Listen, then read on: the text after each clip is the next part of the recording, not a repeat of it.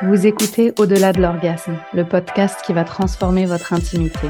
Je m'appelle Morgane Horn, je suis coach de vie sexuelle et je vais vous donner les outils pour créer la vie sexuelle passionnée et profondément connectée à laquelle vous aspirez. En appliquant les enseignements de ce podcast, vous dépasserez la honte, les pensées limitantes et tout ce qui vous empêche de jouir du plaisir pour lequel vous avez été conçu, afin de libérer votre potentiel illimité, sexuel et au-delà. En coaching avec moi, vous allez créer la vie sexuelle dont vous rêvez, au-delà de l'orgasme. Hello mes bichettes, aujourd'hui nous allons parler du désir. Une faible libido ou un manque de désir est la raison numéro un pour laquelle mes clients font appel à moi. Il peut s'agir d'un manque de désir général, où la personne a l'impression d'avoir une libido faible ou inexistante, mais il peut aussi s'agir d'une baisse de désir pour son ou sa partenaire, c'est-à-dire que la personne ressent du désir sexuel, mais pas envers son ou sa partenaire. J'aborderai les deux en détail dans de prochains épisodes, mais pour le moment, j'aimerais que l'on se penche sur le désir, sur son fonctionnement et les raisons pour lesquelles vous pensez peut-être qu'il y a un problème avec votre libido. Car la première étape pour devenir une femme activée et en pleine possession de son désir est de le comprendre. J'aimerais commencer par vous poser cette question. Avez-vous déjà eu l'impression que quelque chose cloche chez vous parce que vous ne ressentez pas autant de désir que votre partenaire? Ou coupable d'avoir moins envie que lui ou elle, insuffisante car vous ne satisfaites pas ses besoins, brisée parce que votre corps ne répond pas à vos attentes, impuissante parce que vous ne parvenez pas à atteindre l'orgasme à deux, ou peut-être à l'inverse, trop porté sur la chose, parce que vous avez envie de faire l'amour bien plus souvent que votre partenaire. Si ce que je viens de vous dire résonne en vous, pas de panique. Je viens à la rescousse. La première étape pour reprendre le pouvoir et le contrôle de votre vie sexuelle est la connaissance de soi et la clarté, la prise de conscience. Parlons donc du désir. La recherche scientifique explique qu'il y a deux façons de ressentir du désir, spontanément ou bien de manière réactive. Le désir spontané naît d'une pensée dans le cerveau. Vous regardez par exemple votre partenaire et vous vient la pensée j'ai envie de toi. Ou vous êtes peut-être assise seule lorsque vous pensez je suis trop excitée, j'ai envie de baiser. Cette pensée génère alors la sensation d'excitation dans le corps, qui peut se traduire par exemple par des picotements ou une sensation de chaleur au niveau des parties génitales, une tension des seins, la lubrification du vagin, une accélération du rythme cardiaque ou autre. Lors de l'étude scientifique, 75% des hommes ont déclaré avoir ressenti un désir spontané, contre 15% seulement des femmes. Le désir réactif, lui, naît dans le corps, lorsque l'intimité a déjà commencé. Votre partenaire vous caresse, vous embrasse, vous sentez sa peau contre la vôtre, votre corps ressent alors ce plaisir et ensuite la pensée se produit. Ça fait du bien, j'en veux encore, c'est quoi la suite? Jusqu'au point d'excitation où vous dites OK, je suis prête, je veux faire l'amour. Lors de l'étude, 30% des femmes ont déclaré avoir ressenti un désir réactif, contre seulement 5% des hommes. Alors je souhaite souligner qu'aucun des deux désirs, spontanés ou réactifs, n'est plus fort ou plus valable. Ils sont simplement différents.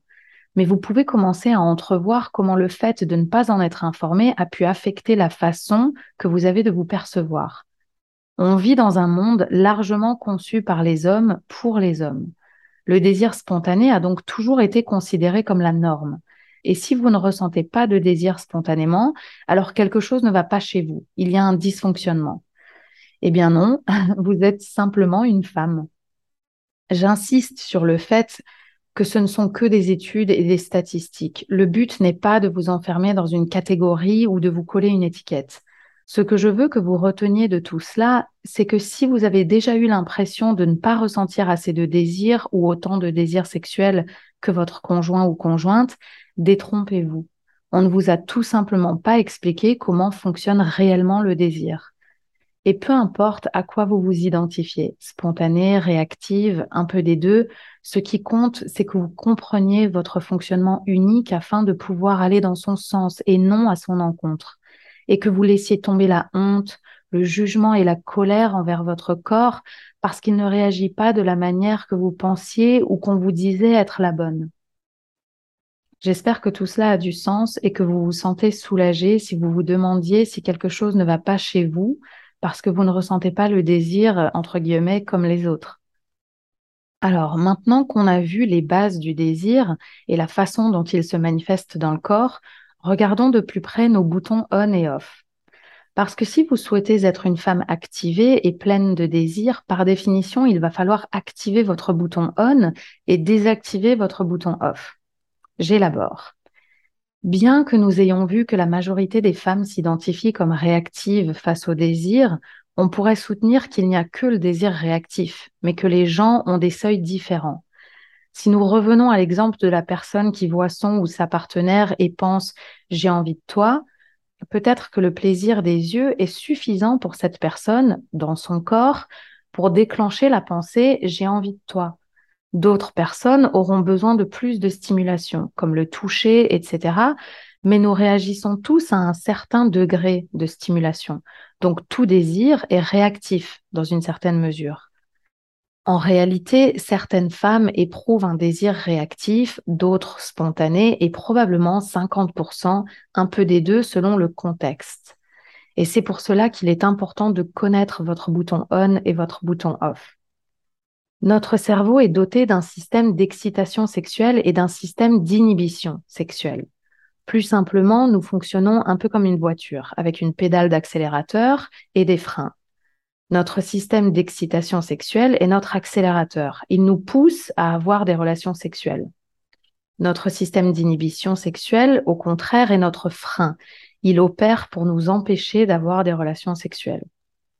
Notre cerveau analyse constamment les situations et interprète les informations, soit comme des raisons d'avoir des rapports en appuyant sur la pédale d'accélérateur, soit comme des raisons de ne pas en avoir en freinant. Ce qui stimule votre accélérateur inclut peut-être le fait de passer une soirée romantique avec la personne que vous aimez, de lire un roman érotique ou de regarder du porno, vous sentir sexy, voir votre conjoint ou conjointe mettre les enfants au lit, prendre un bain chaud avec un verre de vin, avoir une maison bien rangée, l'odeur du parfum, votre partenaire vous plaquer sauvagement contre un mur en vous embrassant passionnément.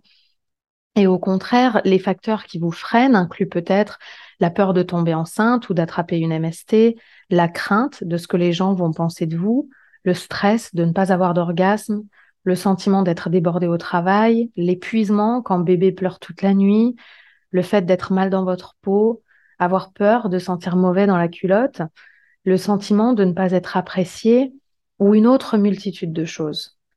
Ce qui pousse notre pédale d'accélérateur ou notre frein est différent pour chacun et chacune. Certains des exemples que je viens de citer sont directement liés au sexe, alors que d'autres non. Et c'est ça qui est important à retenir. La meilleure partie de jambes en l'air commence en dehors du lit, bien avant que l'intimité n'ait commencé.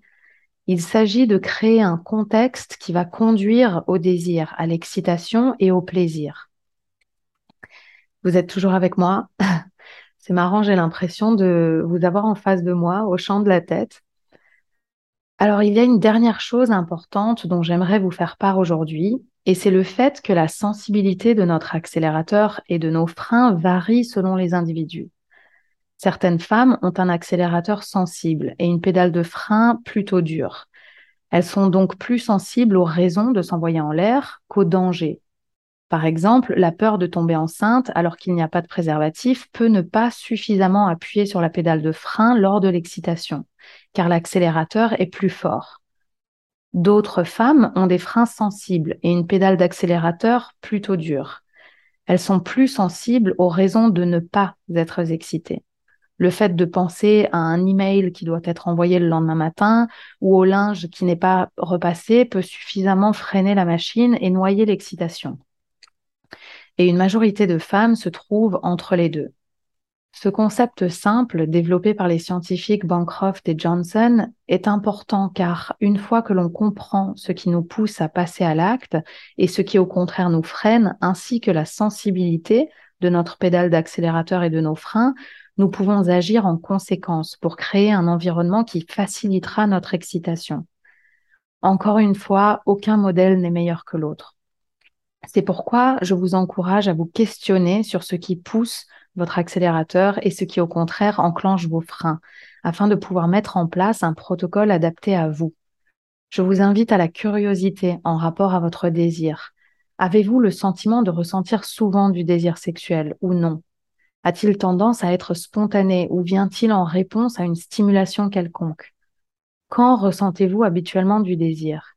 Qu'est-ce qui a tendance à vous exciter ou au contraire à vous repousser? Soyez aussi précise que possible. Pensez à des moments où vous étiez super excité. Où étiez-vous? Que faisiez-vous? À quoi pensiez-vous?